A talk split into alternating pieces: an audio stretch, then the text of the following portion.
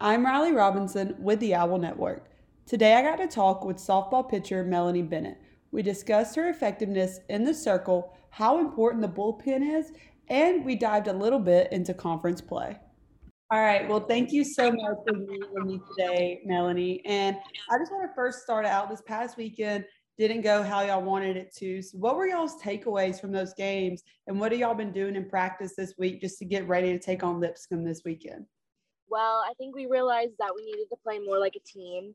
Um, try not to play as tense as we were. I think this week we worked more on being loose and communicating more and trying to have more fun with it.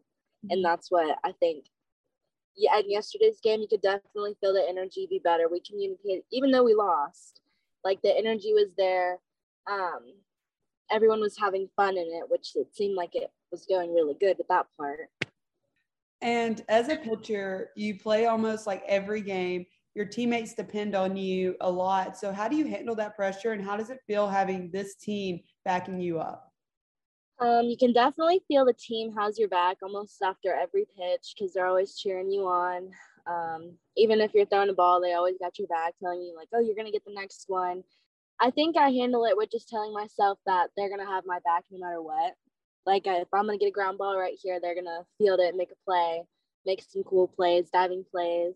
Just looking for that. And how important is the bullpen to you and having those extra reps? Super important.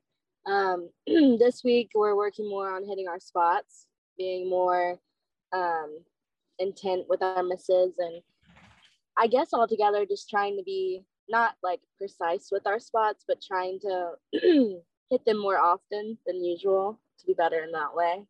So I think having those bullpens allows us to do that for however long that we need them for.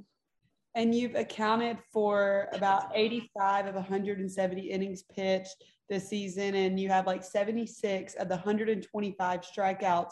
So, what is your key to being so successful in the circle? Um, just telling myself that it's okay. Um, I try to have a lot of confidence in the mound. Um, I try to keep my energy up, and I think that's what helps a lot. And especially from my teammates, their energy portrays into what I'm doing as well. So having all this good energy helps us be better all together. So and y'all were picked to finish second in the preseason coaches polls. So, what do you think it'll take to meet that or to come out on top for this team? I guess I would say playing really gritty, um, not playing scared, um, having the mindset of like, oh, we're the best and we're going to make all these plays and we're going to do a job and have fun with it also. All right. And then I always I like to do a little rapid fire with everyone that I interview now. It just kind of makes the mood a little lighter. So I have about eight questions, random questions for you. So I hope you're ready. okay. So first off, what is the most bizarre thing that you've ever eaten? It's a bird. a bird. what kind yeah. Of- um, it's like like if you go to a hunting camp, like you're like throwing pheasants in the air and then you shoot them. It's those birds. Oh, it's pretty good. okay, if you live in any other country, which country would it be and why? Um, Australia because of all the fancy animals they got over there. Um, what is your least favorite type of music? Rap you could only eat one meal for the rest of your life, what would it be? Mm. um, my dad's steaks and potatoes. How do you like your steak cooked? Medium rare. Perfect. That's the best. what is your biggest pet peeve?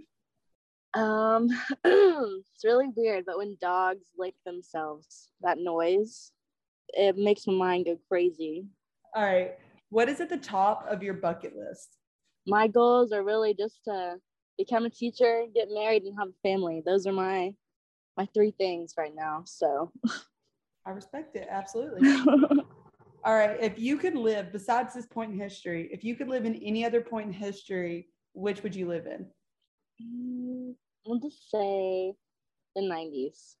If you could, last one, if you could be any superhero, who would you be and why?